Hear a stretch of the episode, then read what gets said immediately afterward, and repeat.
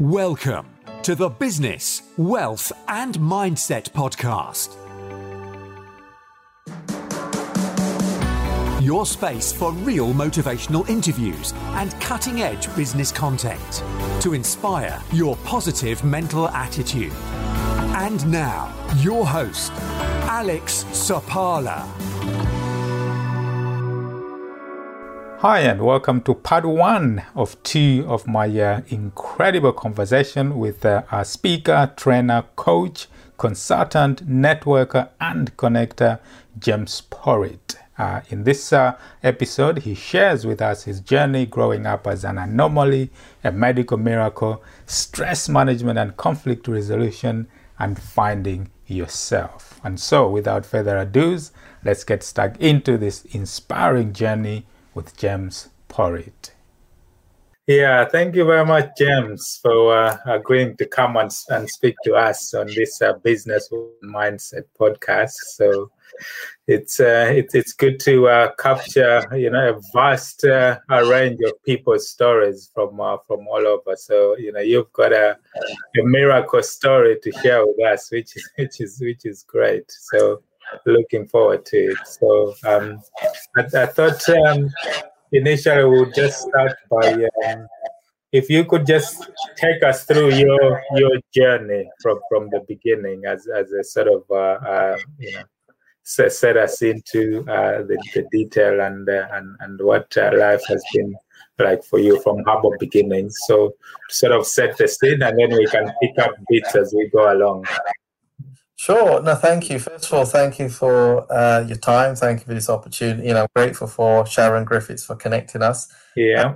Uh, gratitude is so important. I'm going to share some specific information about my life, my journey, what's worked for me, and um, potentially there might be some uh, knowledge there which will help you or inspire you or impact your life in some way. But all I, I know nothing. Um, and I believe that no one can know enough to be a pessimist or an optimist or a cynic or a mm-hmm.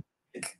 And uh, I'm a full time student. I'm just constantly learning, and uh, sometimes I teach other people some things. But really, I wish I had someone like me 20 years ago, 30 years ago. I yeah. wish I'd written a book that my younger self could have had, so I didn't make all the stupid mistakes that I made my whole life, and oh god, cause problems. Because um, it's it's looking back, but that which was sent to destroy me has become my greatest strength. I've been able to turn my poison into my medicine, and there lies a blessing. So, as a disclaimer, I'm so grateful for what I'm going to share. I don't have any anger, no animosity, no regrets because hmm. we can't hate the parts of us or the past that has brought us here because we've got to learn to love ourselves accept ourselves and all part of ourselves. And when we're able to do that, that's when true growth happens. And I've learned it's got nothing really to do with business or success or making money. That's just a byproduct of allowing ourselves to be us and acting in our true power. So I hope that uh, makes sense to you, Alex. Yeah, ab- absolutely. It does make sense. And I'm sure it will resonate with a lot of our listeners as well. So, yeah, it will be, be, it'll be great for you to share that with us. Yeah. So um, let me. Um, do you want me to start with the end or the beginning? The the beginning. So take us through the journey. So the beginning and uh, ease us through the the process and everything that uh, you've gone through. All right, cool. So I'll give you a short version, and uh, I suppose if people like this, then we could delve into it more later. So my name is James Porritt from East London, and um, growing up, my parents said to me, "Get a good education, get a good job, get a car, get a house, get married, you'll have a happy, successful life. I'm sure a lot of people have heard that, right, Alex? Yeah, absolutely. Absolutely. Yeah, I tried all of them. I failed at everything. and, uh, yeah, so I felt a failure like most of my life.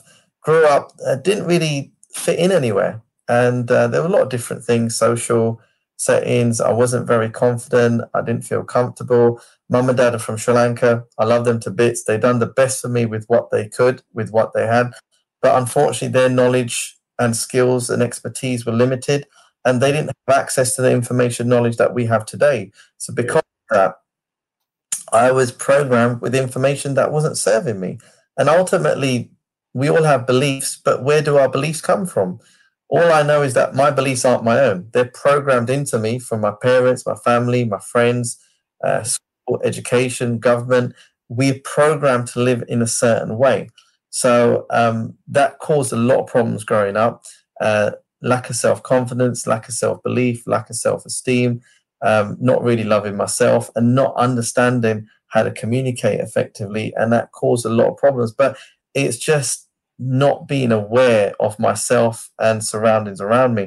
And this caused a lot of problems because if we got conflicting beliefs within ourselves, then it's going to be very difficult to live a conducive life and to progress. Because if we've got conflicting thoughts, beliefs, and feelings, and we have questions and things don't make sense, then it's going to cause an issue. And growing up, I'd be a very curious child and I'd get shut down all the time. Stop asking silly questions or why are you asking questions? Um, be seen, not heard.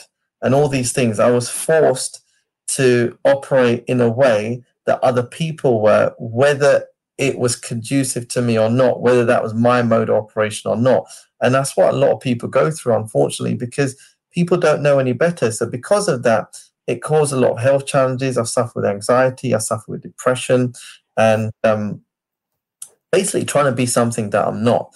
Failed university, um, failed at my A levels as well, and it was just a path of failure, failure, failure. But I remember going back to my A levels. I do maths, physics, and biology, and I failed all of them. But there was a sense of peace because I knew that I shouldn't have been doing that, but I picked it because my friend told me, and he'd done it to people who have no idea about us, about our lives. And at that age, they don't have any idea about themselves, but they do some things that work for them. And we're comparing ourselves to other people and we're other mm. life instead of our own. Yeah. Yeah. So I knew my A levels. I picked those courses and like should have done something creative because really creative. But I failed, and when I got my results, I was expecting it anyway. And then I remember one of my friends, she was um, wanting to do medicine and she got um, a C and some D's. And she was really upset. She was distraught. And I showed her my paper and I got all E's. And I said, Look. And then she was so confused and it was crazy. and it kind of confused her in that moment. She didn't feel so bad. And I realized something in that moment. I realized in that moment that my gift, my purpose was to spread light to other people of hope.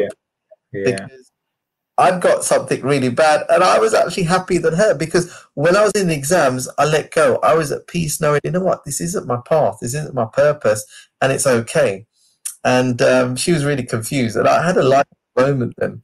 And then um, I'd uh, applied to universities, didn't get to one of my choice, uh, got to another university in London done a foundation course in computer science, which I shouldn't really have picked, but it was easy. I passed it. Uh, went on to the university of my choice to do computer science and done it for one semester and realized I, I can't cope with this. The maths, the science, how it works inside, it was too much for my simple mind. Mm. And left feeling like a failure. And that really destroyed me. I went into depression and um, I'd uh, seen something to do with multimedia design, which is about creativity, and that really spoke to my soul.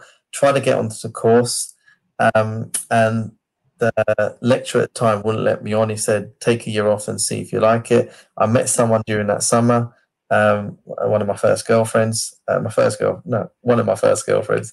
Mm-hmm. Uh, and I was really shy when I was at school. I remember I went to an all boys school, and um, there was an all girls school across the road. And if I was walking to school and one of the girls was on the same side of the road as me, I'd cross over. I was so shy.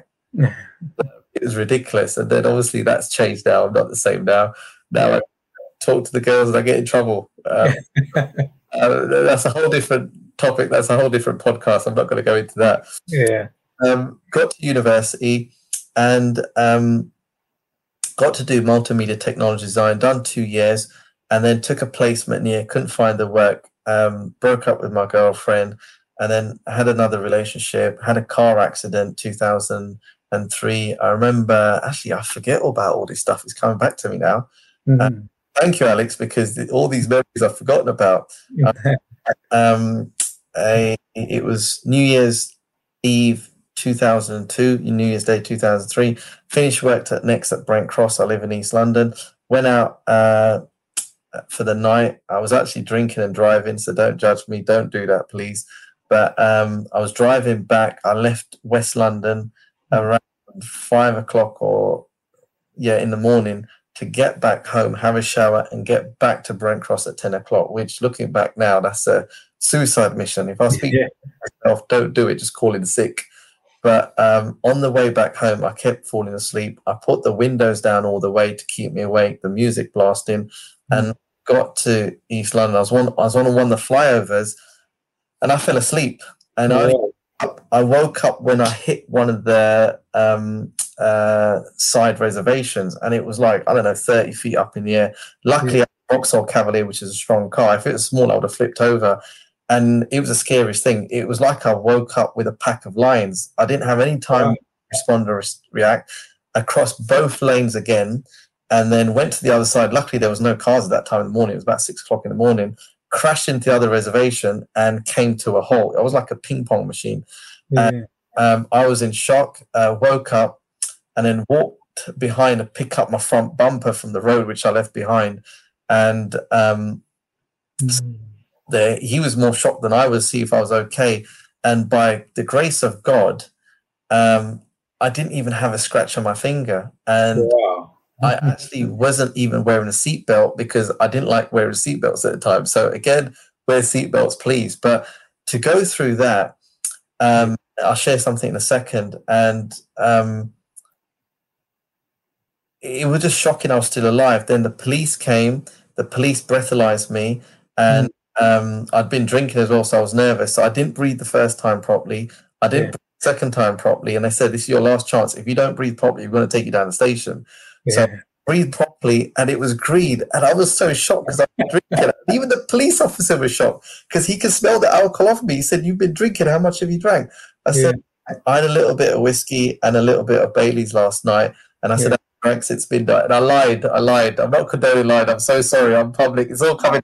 I forgot about all of this. Oh my god! Yeah. I lied, but he was shocked because he could smell the alcohol, and I passed it, and I was like, my heart was breaking. I think the my heart was breaking and it was beating. I think the adrenaline must have um, sobered me really quickly. Sobered, yeah. but it's crazy looking back at. I forgot about this story.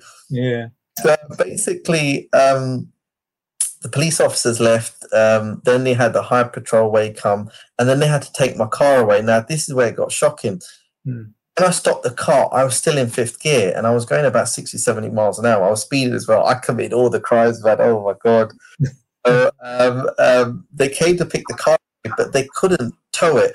Um, they literally had to get a crane and pick up the car because pick it up. Yeah. yeah, the wheels were smashed in the um, back wheels were smashed, and then my mum was calling me to come pick her up to take her to church, and uh, first of the uh, first day of the year, and I had to say to her, "Listen, I've had to park up the car. I'm coming home, and I can't take you to the work." I, I went home, had a shower, and it was so surreal, and I went straight uh, back to work because I didn't want to stay at home. Because if I stayed at home, my mum would wanted me to pick up the car. She'd ask me questions, and it still didn't feel real to me. It didn't feel mm-hmm. real um, had a shower, told my girlfriend, went into work, told them what happened. And when I told them, they were like, wow, it's surreal. They said, you should be at home. I said, I don't want to be at home because I said, I'll start thinking about it. I said, I just need to keep myself occupied. Yeah. Days later, I went with my mum to come pick up the car.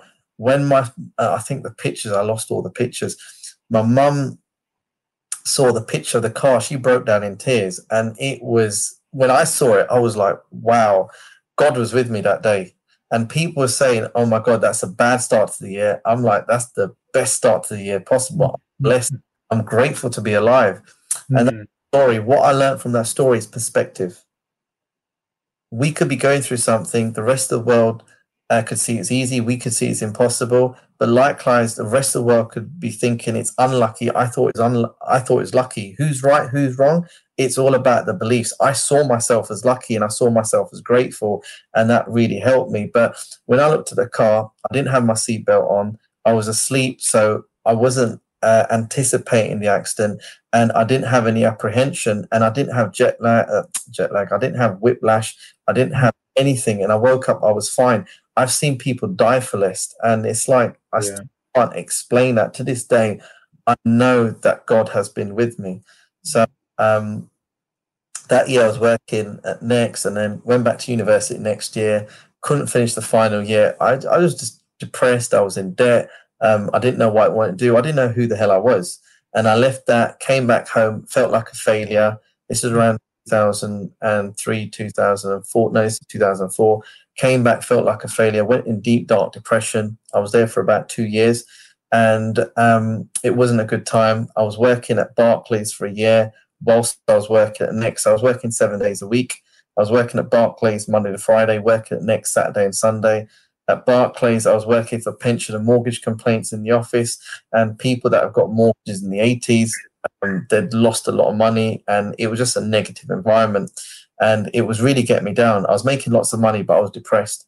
And eventually, I think 2005, I came out of depression, and I don't know what happened. I just switched out of it, and I left my job. And people were telling me you had a good job, you should have stayed there. And I was like, well, if it's such a good job, I'll donate it to you. You can have it.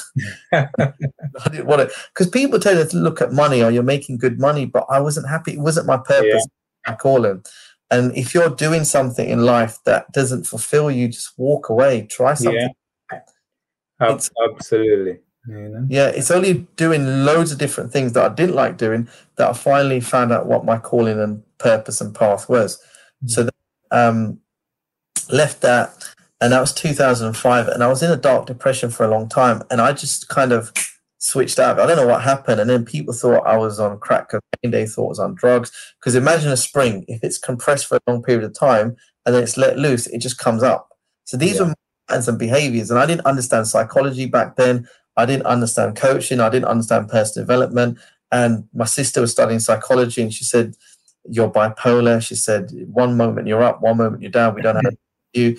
But and I've seen. Uh, I went in to see counselors. I went to see the GP. They just want to put me on uh, medication. I didn't want to take it.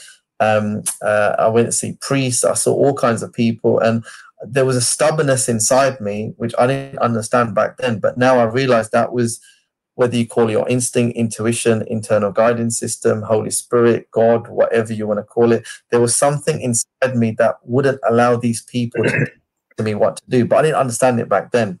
So obviously, with mental health now and lockdown, it's important to understand these things. But I didn't back then, and mental health wasn't a buzzword like it is now. You were mm. seeing pepper, and that's what kind of happened to me.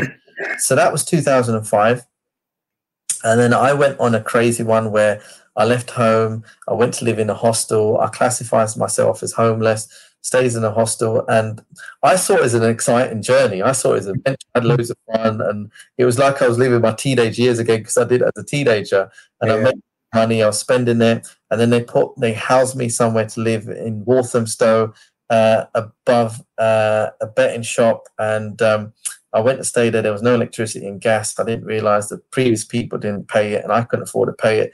There was a plug socket outside the room. So I had, I forgot about all this stuff, man.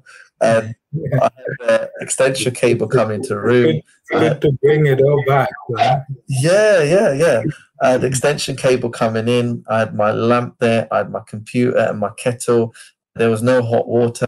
So I was staying there for about nine months during the winter time. I was on job seekers. So um, I had the gym membership. So I'd go to the gym in the morning to have a shower. And because I have a shower, I'd work out as well. So I lived in that flat for nine months with no hot water, no gas, no electricity, no lights, nothing. uh, looking. The thing is, I say it like that. It actually wasn't a bad memory. It was actually a really fun memory I had. It was like an exciting adventure. Yeah. And I resourceful. It taught me resilience and I've done a lot of crazy stuff. I actually put myself in harm's way a lot of the times. And looking back now, it, it's crazy. It's like, my God, if I went back to my younger self, it's like, what the hell are you doing? again, I was I was trying to express myself because I suppressed my life. And my yeah. mom, I love them to bits, but they done the best for me that they could. But I wasn't supposed to live the normal life. Mm a nine to five job. I was supposed to live something. I didn't realize at the time. And as I'm speaking now, all these realizations are coming to me, and I'm remembering things I've forgotten about. So thank you, Alex. Thank you, Sharon. really bringing up things in me I've forgotten about. Mm. So um, that was a crazy period where I went on spending a lot of money, and then I got a job working as a security guard in um, uh, Marks and Spencers in uh, Eltham High Street, which was rough back then, not like what it is today. And working there for about a year and a half, uh, living at my place in East London. And then um, I remember one hot summer day, because um, loss prevention, uh, you can't, you have to give people the opportunity to pay for their god, goods and leave the store before you do anything. Yeah. Sun, one summer day, um, I saw this guy who was basically had a hot jacket on and it was hot in the morning. You're not going to walk around with a hot jacket. So I know this guy was doing something he wasn't supposed to do. Um, walked past the counters, asked the girls at checkout if he'd um, paid for it. Paid, yeah. Hadn't paid for anything. Walked out, called out after him three times. He carried on running. I chased him and basically went and grabbed him and he had some meat um, to the value of like 25 pounds fall out of the jacket. So he was stealing. and then had him there detained and desperate people do desperate things. He bit me on the arm. Whoa. I'm telling you, guy's crazy. So I had to spin him around and um, uh, detained him and kind of pushed him to the floor, fell on his call one of my uh, colleagues to come. Uh, they helped get him over. I left him. I got injections done. They checked me for tetanus and all sorts. And after that, I realized, you know what, this security thing isn't for me. Um, yeah. Left that job, managed to get a job at Phones 4u. I was there for about a year, had no sales experience, done really well. And I became a mobile troubleshooter where I'd go to underperforming stores. They could be doing 20, 30, 40% of target. Within three to five days, I'd move them to 150, 200% of target. And I didn't really realize what I was doing at the time. But um, it was just, I realized happy people work harder. And mm-hmm. when I mm. went to stores, um, I went in, I was. And I said to them, I'm not here to tell you what to do. I'm here to listen to you and help you through Target. Some of the stores, I said, listen, the region managers told me you guys are really good.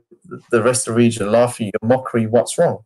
And they'll tell me and they figure out a way to get through it together. So I'd go in there early. And that's when I realized about leadership because my region manager said, I can get there 10 and leave at 4. I'll get there at 8 and I'll leave at 7. I wouldn't leave until we hit target but I was working with them and for them. The previous managers were either in the back office or they were just demoralized. The team was demoralized. I went there. I was positive. I had good skills. I'd help them. I'd coach them. I'd guide them. And um, it got to a point where if there were underperforming stores that were spiking uh, figures, they knew I was there. So my regional manager knew this about me, but I developed certain skills, but still I didn't really believe in myself. And then my regional manager left. We had another manager there who was um, basically a bully, and I wouldn't step down. And I stayed there for longer than I should have done. And then there was an incident which brought me into disrepute, and I was a model um, uh, individual at the company. I had a really good reputation, and overnight that reputation was destroyed. Um, I won't go into specifics now, but uh, I suppose that'll be in the book. But basically, there was a phone stolen from the cage and I was implicated because I was the manager that day. And they have a security team, and they're basically all ex police officers, and I was treated like a criminal. And I went from being a role model there to being treated like a criminal, and that destroyed my sense of self confidence, self belief, and sense of self as well. And that, that really affected my mental health. I didn't realize at the time. Um, I felt I had to leave. So I left there, got another job working in the city. And uh, basically in the property sector i was working with people that are more skilled than me. And it was working on the phones in the office. Previously i was always face to face i love being around people. Working in the office i felt like a caged animal. And it just destroyed my sense of confidence and self-belief. Um, so i had to leave the previous job. I was running a business on the side. That fell apart. Relationship fell apart. Had to move home it was just everything fell apart like a pack of cards and i was clinically depressed i didn't realize um, friends are calling me to come out. I wouldn't come out. Um, I'd stopped um, eating as much. I'd gone down to eight stones. I was renting my brother and his wife at a time, and um, I just wasn't happy. I'd go to work, come home. We'd have family get-togethers. I wouldn't leave my room. You get these people scared of leaving the house. I wouldn't leave my room. I was in a really, really, really dark place. At my lowest point, my mum and sister come to the house one evening to see me, uh, and they were coming up the stairs and I, they put the landing light on. I didn't want them to see me. I was scared enough. I went and hid behind the wardrobe. This was 10 years ago. That's not normal behavior for a two year old child, let alone a grown adult. And it was just not good. My mum found me there. She was in tears. my sister swearing at me, sort your life out, because it wasn't just impacting me, it was impacting everyone. Yeah. And people don't realize with mental health, there's so much stigma. Well, there was stigma then, now there isn't, thankfully. There's open discussions about it, but people don't realize it doesn't just infect the infect yeah. and the individual, it infects and affects everyone that they're around. And that's very, very important to understand. So it, I'd hit rock bottom. And through the journey, I was involved with network marketing, and uh, there was lots of benefits with that. But there was also, I'd um, uh, network marketing had uh, adversely affected my mental health as well. And there's a number of reasons for that because I can get on stage now and I can speak. I get uh, some really good events. I can speak in front of 5,000 people. I can change people's emotional state. But people feel good, they don't know why. They go away feeling good, they don't know why. And um, excitement, motivation is important. But if we don't have the correct guidance, direction, skill set, ability, and platform and mentorship to implement and execute, then ultimately it's only going to lead to frustration, disappointment, heartbreak, and shattered dreams. And if I have a room full of 5,000 people and they're all excited and hyped up, but they don't have the right skills, then when they go in the workforce and meet serious business people, they're going to sh- get shut down. That's yeah. what to me. And if they don't have the skills, then what really do I have? I've got a room full of 5,000 chimpanzees clapping their hands. Yeah. It's yeah. not really going to serve any purpose. So having being positive is important, but what I realize is being overly negative is destructive. Being openly positive is destructive as well. We have to have the balance. It's yeah. all harmony. There's no good, no bad, no right, no wrong, no positive, no negative. There's no judgment. It's just being open to what is and allowing yourself to feel and learn the lessons. So that really destroyed me. Around the same time, I was having a review with my manager at work, and I really wasn't happy. And um, I remember I couldn't get the words out. And the next thing I know, the paramedics are there asking my name and date of birth. I see these people in green clothing, and I try to talk, and I couldn't get the words out. My tongue was hurting, and I was sort and they had to carry me up, and I was moaning. I didn't know what happened. It's like I'd been knocked out, and what I didn't realize was that I'd had a grand mal epileptic seizure. I bit my tongue, blood was coming, foam in the mouth, my eyes were rolled up like exorcist, my body was convulsing, and I was gone for eight or nine minutes unconscious, which is life threatening. And I had those in quick succession one at work, one at ambulance, one in hospital. And my manager was really pissed off because when the paramedics come, because I was working in state agents, uh, they thought I was an estate agent. I was taking drugs. They didn't want to take me. And he forced them. He said, Listen, this guy doesn't take drugs. He doesn't even drink. You need to take him. Took me to the hospital, put me on antiepileptic drugs. I was knocked out for 24 hours. When I woke up, my dad was there. He was really scared because they knew I was depressed as well and no one could help me. And it was scary for them as well. But we didn't have the right information. I'm not epileptic. There was no history of epilepsy. They thought I'd OD'd on crack cocaine or heroin, but there was nothing in my bloods. And I was a medical anomaly. I've had CAT scans, MRIs, EEGs, EECs, um, CAT scans, psychology tests, and it was always clear we drew that epilepsy, and they were confused if I'd listened to neurology consultants and doctors, I'd be drugged up to my balls in bed as a zombie right now. So it's a very, very difficult journey for the last 15 years. I've had um, 16 plus grand mal epileptic uh, seizures. Um, I'm an anomaly. I'm a medical miracle. And um, that's what I want to share with people, what I've learned along the journey because um, uh, through the journey, I became a personal trainer, looked at nutrition, looked at loads of different products. I've gone through about 10 different network marketing companies, trying different solutions. Some worked, some didn't. Uh, got radio presenting, got into public speaking, became a consultant. I looked at meditation, Tai Chi, acupuncture, cupping, uh, sound therapy, energy work, healing therapies, religion, all kinds of modalities. And I, lo- I learned a lot of cool stuff. Some things worked for a while, some things didn't. But ultimately, my body kept falling apart. And I couldn't understand it. And no one could because I was unique. And it's important to understand you need to be a research scientist for yourself. And the key is you need to take personal responsibility.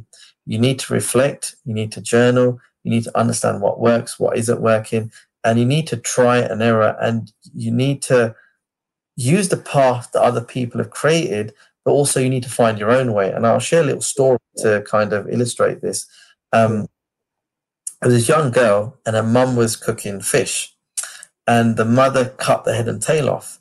And uh, she said to the mother, Why did you cut the head and tail off? She said, Oh, that's what my mother did. So she went to the grandmother and said, Why'd you cut the head and tail off? She said, I don't know. That's what my mother did. So she went and asked the great grandmother still alive, Why'd you cut the head and tail off? She said, Well, sweetheart, in our days, the pots and pans weren't big enough. But they still do today. Why? They don't know. And it's a very poignant story because if we look at any religion, any tradition, any business, any structure, any organization, any community, there's usually a process there but there was a reason for that process or that tradition or that culture at that point in time. That reason no longer exists. People still, why? They don't know because they follow the status quo. They don't question. You have to question everything, and it's important to understand that. And again, this is another true life uh, story. There was a car accident, and there were 35 eyewitnesses, and each eyewitness gave their statement and account to the police. Not a single one of them matched not a single one of them corroborated, but each and every single one was correct. Mm-hmm. How is it possible? Each person had their own position, their own standpoint, their own unique perspective, and over a different period of time, and they saw the event through their own emotional filters. Yeah. Much as like you can have someone at the bottom of the mountain and someone at the top of the mountain looking at the exact same object in the distance, yet they may not see it the same, if they in fact even see it at all. The person at the bottom, their view might be skewed by the branches. The person at the top, their view might be blocked by the clouds. But whether they can see or not does not alter the fact that the object remains. It's about perspective. And I've realized if you look at a plane, when it's going through turbulence, it's not fun, is it? No. you had a smile. You you've been there. yeah. Uh, yeah. So it's not fun, it's scary. But when you come out, it's smooth sailing. But usually you go above the clouds, you're safe in the plane, but the cloud and the storm is still below you. That's yeah. success is like a lot of the time. We become successful, but we become detached from reality. We live in our own bubble. And I've seen that with very successful entrepreneurs. And again, no judgment. There's no good, bad, right, or wrong. But a lot of my business partners and mentors were arrogant, controlling, manipulative, narcissistic sociopaths that were gaslighting me. That's very dangerous. They weren't bad people, but they've been conditioned by what they know. And that's all of them, but vast majority. And I didn't realize this was triggered from my father who had these traits. And again, I love my dad. My dad loves me. He's not a bad person. So people talk about narcissists and sociopaths about being bad people. They're not bad people. And I've got so much compassion for them because they don't know what they don't know. And I was brought up Christian Catholic. I'm not religious at all. I don't allow religion to convolute my faith, but I understand what Jesus says on the cross. Forgive Father, for they know not what they do. They do. Yeah. I've got great compassion for these people because they were my greatest teachers and they try to help me, but they didn't understand where I was coming from because I had empathy they didn't. They lacked the empathy gene. And it's sad seeing these people because they're destructive and then they feel sorrow. And that was a pattern I had with my dad. And because I didn't resolve this pattern with my father in childhood, it kept repeating itself again and again and again with powerful mentors and business partners because I was seeking their approval because I didn't get it from my father. And I was seeking my approval from my father from these business mentors. But I didn't realize it. And even now, as I'm speaking, it's all coming together in my mind. So people yeah. are successful. They might have been successful 15, 20 years ago, which is great. But how is that serving people today? And a lot of time, they're giving people solutions to problems that they don't have. They're giving people solutions to problems that no longer exist. They're yeah. equipped with the world and problems that no longer exist. And that's very dangerous. And so broke. I'm not unsuccessful at the bottom. I'm not super successful at the top, but I'm in the middle and I'm a bridge between worlds. So I'm a super connector and a, a super networker. And I know how to connect people because I have perspective. And this is my gift to the world. I didn't even realize this before. I only realized this the last couple of days. But yeah. imagine you've got a car, you want to build it, you have to get all the parts together, right? You get the parts, you put it in the garage, the engineer and the machine puts together, the maintenance people maintain it. You get your car, you drive it, everyone's happy, right? Yeah. Now, if you bring the parts and there's no engineer, there's no machine, there's no maintenance, what have you got? You've got a pile of junk, right? Yeah. Yeah. So I realized my gift in life is finding the parts, whether it's business, friendship, communities. but I don't find the parts, the parts find me. I don't understand how this works, don't I? But that's what happens. So in the past, I'd have the parts, I'll bring it to these people, the engineers and the machines, they'll build a car and they'll drive off and they'll leave me on the curb. Mm. I'd made people millions before, but I was broke because I didn't believe in myself. I wasn't proud of myself. I didn't see myself as a person of value and influence, but successful people did, and they exploited it they didn't really exploit me. They treated me the way that I allowed them to. To yeah, I understand that. But I didn't understand this back then. And I saw an energy reader many years ago because I was working with people in property, and basically, I found out they were corrupt. And this energy reader said to me, basically, you don't need a coach. You don't need a. You just need a friend. It's lonely taking on the whole world by yourself. And he said, You're a very powerful empath. It's very rare that I meet someone with your gifts but no one's taught you how to harness and control these gifts, and you haven't learned. And I didn't understand what an empath was back then, but I've come to realize an empath basically is a word that empathy is derived from. If we have empathy, we can feel and resonate and understand what other people feel. So an empath is an individual or entity that is hypersensitive that feels other people's energy. So I was feeling other people's energy, their joy, their happiness, their trauma, their fears, but I was so in tune that I was picking up other people's trauma, feeling as though it's my own, and I wasn't able to tell the difference. And that's another reason why I was having the seizures. Does that make sense? Yes, it does. Yeah. But I didn't understand this back then, and no one taught me, so I had to learn the hard way. And luckily, I'm still alive. Mm. So all these things were happening, and I kept getting into business with people, and um, I kept getting abused because that was my pattern. That was one winning formula from childhood. And that was a way that I sought love and recognition. But I didn't realize this then. I do a lot of work through psychology, counseling, became a coach, and I started to understand myself. And I realized along the journey, it's not about saving anyone else. It's about saving myself, yeah. myself, transforming myself, and my transformation will transform other lives. And as a coach before, when I became a coach, I was trying to save other people's lives and it was never about them it was about myself. So it was toxic because i was projecting my needs my desires my agendas onto them. Yeah. and coaches do this doesn't mean they're bad people they're just not aware. So we have to be aware that's very important. Mm-hmm. so again all these lessons were happening but i was a slow learner and i've been to the seminars i've read the books. There's only so much you can learn from seminars and books. I had the mentors as well but it's a journey and i said to one of my mentors a number of years ago I said, Is pain the most effective teacher? He looked at me square in the eye and said, Hell no, but for some people, it's the only way. And I was one of those people. And um, what I realized was that what was interesting is there's another story here, as you can tell, I'm a bit of a storyteller. Yeah. Walking along, and he had a dog, and the dog was whining, whining, whining. And the passerby said, Why is your dog whining? Oh, he stepped on a nail, the paws on a nail. So why doesn't uh, why doesn't he move? Why don't you do something about it? He said, oh, it doesn't hurt. It doesn't hurt bad enough yet. Mm. And that's like us in life. I mm. ask my clients, okay, have you had enough yet? Have you had enough pain? Yeah. We are addicted to pain. People don't realize that. It's actually an addiction because it's our comfort zone. So we have to be aware and get that self awareness. If we can't do that for ourselves, we have to have people around us that can do that for us.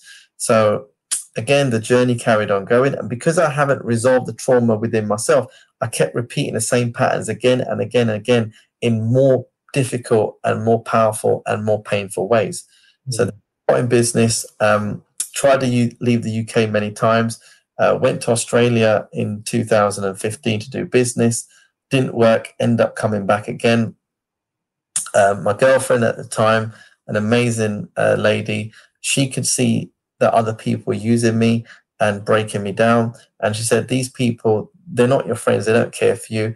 Uh, but I couldn't see it. And in the end, that relationship broke apart for a number of different reasons. Again, that's another topic for another day. I can coach on relationships just from what from that. She taught me to a lot, and she taught me basically a lot of the things that were destructive in my life and we projected on each other. But through that relationship, that's what turned me from a boy into a man. And um, I had another uh, set of seizures then in 2014. And um, again, I was working for a company. Um, I think we're going to need longer. I'm just going to keep it short. I need to uh, complete the book because this is all going to be in the book. And um, I was working, trying to build a business, working, trying to build a business, and kept falling apart, trying different things, not working. And then fast forward, um, I was um, working in property in 2017. I got connected to someone else. And then uh, we took equity out mum and dad's house, put that in a project that put a lot of stress and pressure on mum and dad. And I was just taking crazy risks, which were not necessary. And it really put me at risk, but it put my family at risk and everyone else. The house is safe, but um, it was just unnecessary looking back. But I kept connecting with successful people. They kept coming back to me, and I didn't realize the patterns, but it was a destructive path. And I kept comparing myself to other people. And then um, I kept connecting with very successful people, and um, but not understanding what was going on with me. And because I haven't resolved my issues, I was toxic. And I just found out recently, um, a lot of people stayed connected with me because they saw value in me, and because they said to me the feedback I get, you're pure spirit, you've got a good heart, you've got a big heart. Uh, we're concerned sometimes with the people that we've got around you. We question your judgment, but we trust you.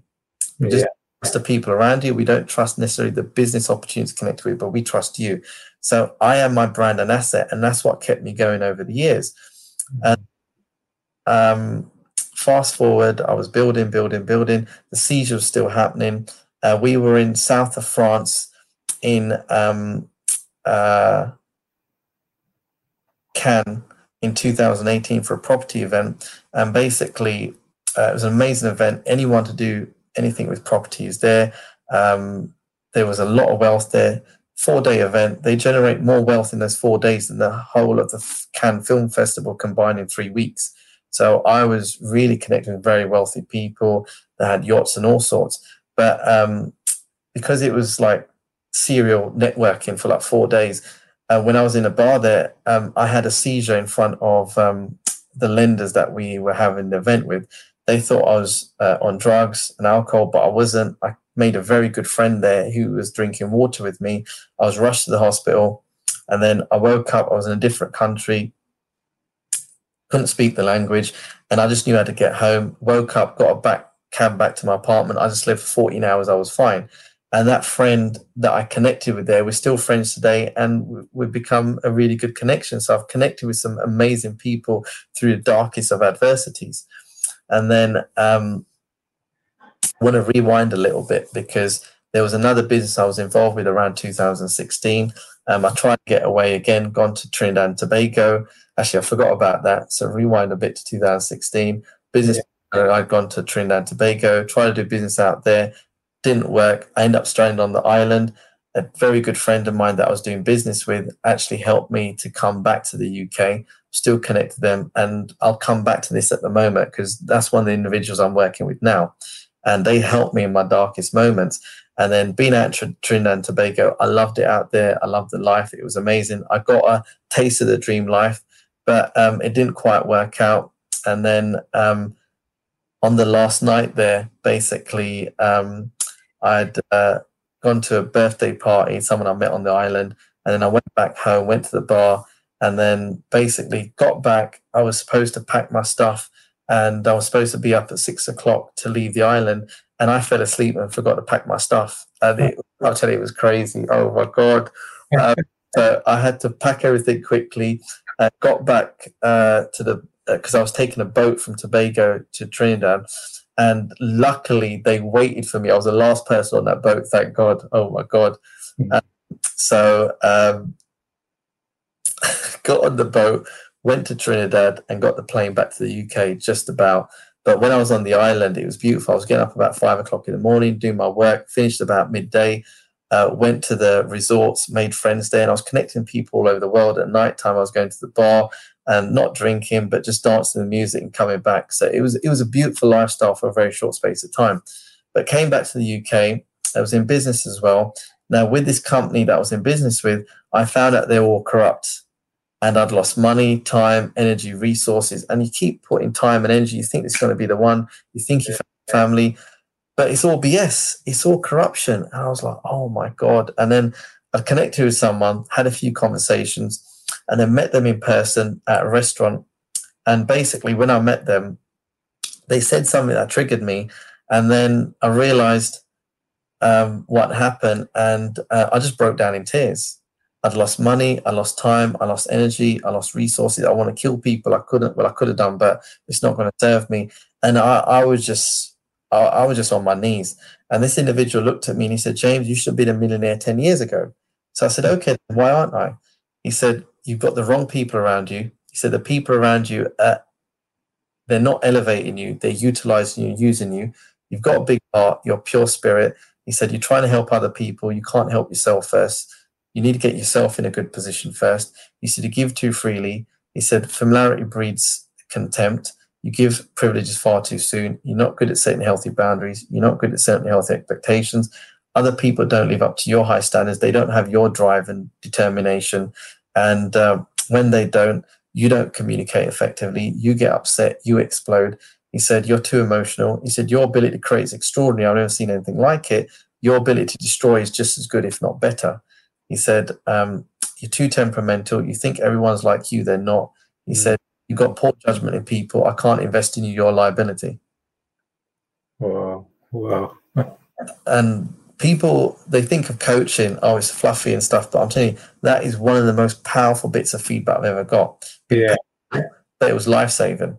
And all those weaknesses I've been able to turn into my strengths now. It's taken a long time, but through mm. trial, error, refining, a reflection and repetition, I got there. Yeah. Wow. So I was grateful. So I realized, I found out after this individual, um, he was a former finance uh, VIP at a finance company in the city.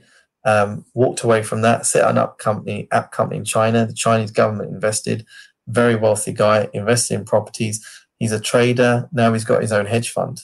And um, so another individual I'm very grateful to be connected with. So again, along the learn journey, I'm just learning all these lessons. I wish someone taught me this before. I've learned it through pain.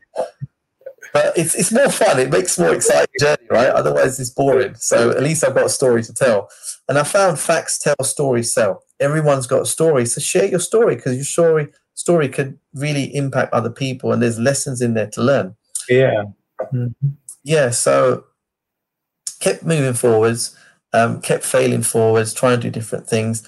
And then along the journey, became a personal trainer, got into nutrition, looked at diet, looked at nutrition, uh, radio presenter, public speaker, consultant. I was operating as a trusted confidant for business owners, business leaders, investors, and clients.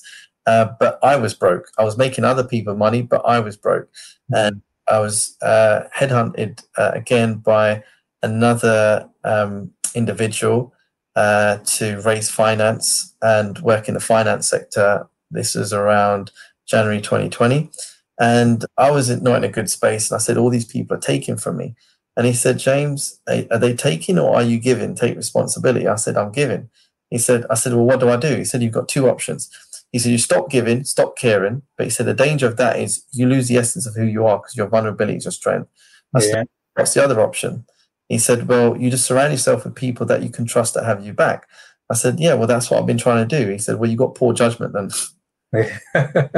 Can't argue with that. So yeah. Itself and what was going on around me.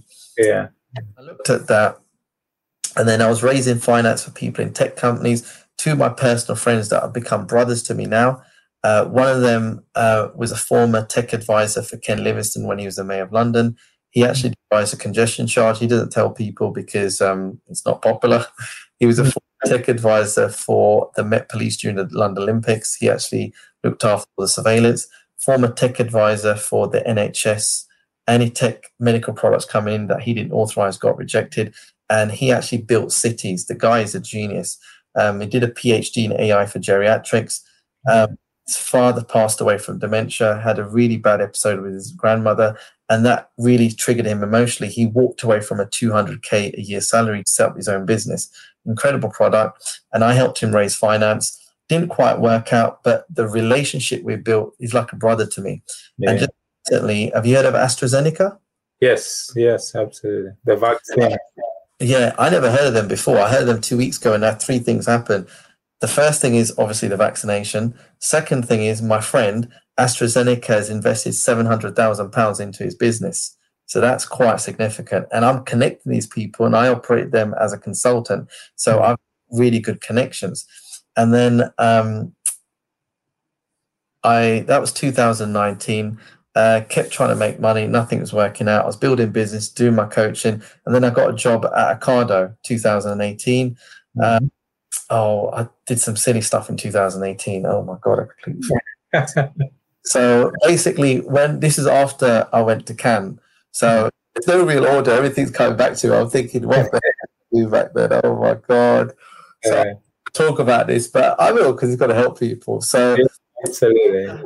After I had the seizure in Cannes, came back to the UK, uh, and obviously uh, the guy I was in real estate with, he called up my mum. He was really scared, and my mum was calm, and then I was okay. Came back to London 2018 March time what had happened was we'd taken out three hundred thousand pound equity from mum and dad's house. We put that into a project, and he was paying the mortgage. So the property was safe, and he was paying me fifteen hundred pounds each month. But basically, he was paying me with the interest we were supposed to be getting anyway. So he got to me to work for him for free, basically. Yeah, yeah. Exploitation at its best. I've still got a relationship with him, but these are successful business people. This is what they do. Yeah. And, um, he stopped the payment because I wasn't working for him anymore. And I was like, wow. So he stopped this interest, which I should be getting anyway. But because I wasn't working, he stopped the payment. And I didn't have money coming in, couldn't pay my bills. I went into deep stress. And the thing is, if we're uh, under stress for prolonged periods of time, then it's not healthy. Short stress is good. Prolonged stress, your body releases hormones, cortisol, your IQ is reduced by 50%. Now, what's happening in the world now, people have been under stress for 12 months. People aren't thinking straight. I'm not going to get into conspiracy theories, but for me, Corona isn't a pandemic. People are making poor choices. There's a lot of things going on. So rewind back to 2018. I just want to get out of my house because I love my dad to bits, but I was living with them, but I needed my own space. So um, I connected with someone. Oh my god! I connected with someone on uh, on an online platform. That's all I'm saying. When I was in Cannes, met them in London, met them the first time. We just kind of connected, and um, she uh, was had her own place. She'd been very successful, had gone through a divorce, and uh, she's an amazing soul as well. And basically, uh, where she had her beauty salon in Mayfair, uh, there was a guy there every day who used to work at Pret. Now she found she found him homeless at one point. Mm. And, um, she felt sorry for him. She got him to come and live with her just a big heart. How many people do you know that do that? Not many people. So yeah. um, I connect with her, and then I said, "Let's go away together, right?" And nothing happened romantically, but there was a kindred spirit. So she had uh, a spare room there, and I want to get away from home. Home, she said, "Why don't you move in?" So I went to stay there, and then this guy was living downstairs. Um, and he was homeless basically and it became problematic where he wasn't paying anything he smelled really bad and he was stealing her food as well she was trying to help him, but you can't help people that don't want to help themselves. Yeah. So what happened was, cut a long story short, I'd got in there and um, I said, listen, we need to have a conversation and spoke to this guy. And I said, listen, this isn't acceptable. You can't live here anymore. So basically, I helped her get rid of him and I took his spot. I completely forgot about that. Oh my god! So I was I was living there, and then um, uh, she had some issues. I borrowed a thousand pounds off a friend who I'm still paying back, who doesn't even know about this, to yeah. help her out. And then basically, I was in a tight spot, so I got two. I got a payday loan out from George Banco. It was like ten thousand pounds, and then I was using that to live basically. And then um, this was in Sidcup, so I moved to Sidcup, and uh, it's difficult there without a car. So I said, "Let me get a car." So I went to get a car. I could, and we were living above a, a car basically um, showroom. I could have got a cheap car for a couple of thousand pounds or fifteen hundred pounds, but I was no, no. Let me get a nice car because I want to build business because you got to have an image, right? Yes, so, absolutely. Yeah. So what I did was I went looking for a car. My dream car was a Mercedes uh, E350 black convertible. So I was mm-hmm. looking for that. Found a showroom got my mum to come along, and basically not enough that I've got uh, money from the house to try and do business. I got my mum's credit and I got a car on lease, which is about twenty four thousand pound car. So, oh my God, all this stuff is coming back to me now. Bloody hell. So I got that car on finance and um, I was well within my, out of my means. So don't go beyond your means. Don't, don't, don't do it because it's all ego and insecurities. And I was trying to do these things and I got the car. But what I noticed was people were treating me differently because they saw the car. I was saying the same things before, but now because I got the car, they were taking me serious. So because I had the car, I was trying to use that as a brand to build a business. Um, mm wasn't working out that way because I was attracting the wrong people. Just be yourself, be genuine. And not only that, but my friend that I was living with, she had a gambling problem I didn't know. Her brother was in business. He gave her five thousand pounds to put in the bank. She went to the gam. Uh, she went to a casino and she was trying to win it back. She lost everything, and then it was crazy. And she was in a tight spot. She was going to commit suicide, and I was trying to get her to do business with. So I was thinking, all right, let me help her out with this, and then we can do business together. I got my mum to take out another ten thousand pound loan from um, basically a um, another payday loan company on my name. She was a guarantor, and I took five thousand pounds off that and just paid off um, her gambling thing to her brother. Mm-hmm. And again, it was crazy of me to do that, trying to help other people out. And then um, money was running out, and I got my mum to take out another loan from Lloyds Bank for ten thousand pounds. So it was like but I was in a crazy spot doing crazy things, and it's putting a lot of pressure on mum and dad. And mum and dad didn't do the best for me, but they done what they could. But what they had was love. And even my dad was saying to me, "Don't get in debt." And what I did then was um, crazy. And it's just looking back, it was like, "Don't do things like this, please, please, please." It's crazy. So then I was driving the car. I was running out money quickly. I was at the gym, um, Virgin Active. So I was living way beyond my means on the surface, everyone, because I talk the talk, um, I look uh, successful, I can hang around millionaires. But when they start seeing the strings unraveling, they were like, wow, this dude's not like us. Mm. So what happened was things were getting very desperate at this point. And then I got a job. I got a job working at Ocado. And I loved it because I was uh, driving uh, the van and I was um, helping people out and I was getting income coming in. So that was good. And I had the car and I was building business on the side. So August, uh, um, no, it was 2018, three years ago, February time. Um, I went to the gym and um, sorry, chronologically, the order comes and goes, but uh, just bear with me. Yeah, so February 2018, I'd gone to the gym session in Virgin Active in the morning had a 45 minute intense session, um, sauna, steam room, swimming, had meetings during the daytime, and then basically um, had a gym meeting during the day, gym session in the evening, 45 minute uh, workout, intense, sauna, steam room, swimming, still couldn't switch off, had acupuncture, cupping, uh, Thai massage, still couldn't switch off, had a Radox bath at home, I still couldn't switch off, I couldn't sleep. And I phoned up one of my friends who's an expert, and he was like, dude, you need to get that sorted out because he said that's not normal. So that's why I was having the seizures. This mm. for my seizures was dehydration, lack of sleep. Sometimes I was going three days with only three hours sleep and high levels of stress. And I didn't understand that. So my body kept falling apart. Now, February 2018, um, one of my business partners and friends had found this solution. He was telling me about I wasn't interested. Six months he kept telling me. He was very successful, had a great track record.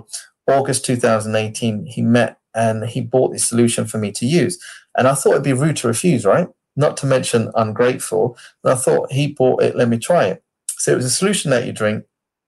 Tasted really weird. I didn't like the taste of it. But what I noticed was on the seventh day, I went to sleep at 5 p.m. and I slept right through to 8 a.m. the next morning.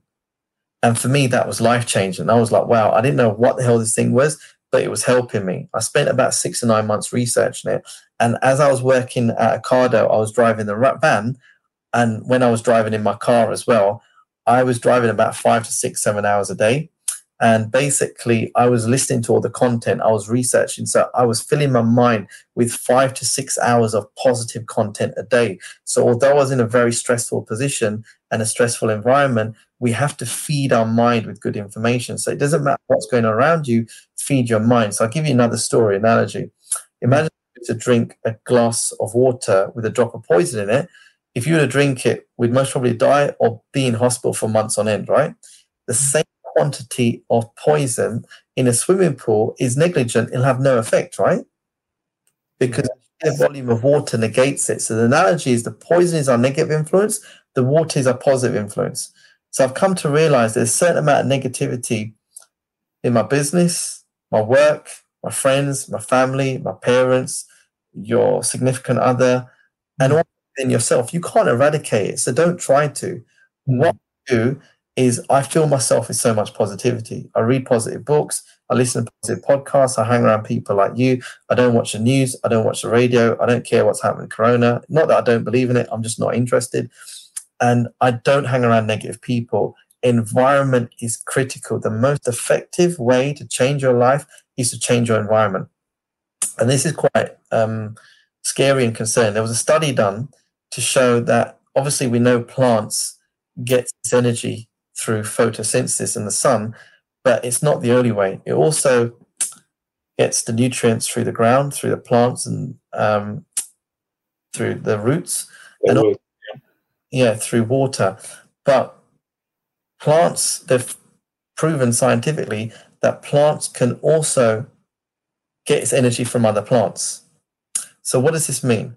Let's say you've got a forest and the plants on the ground and the sunlight comes in, it hits one of the plants, that plant grows stronger. The other plants don't get the sunlight, so it doesn't grow as strong.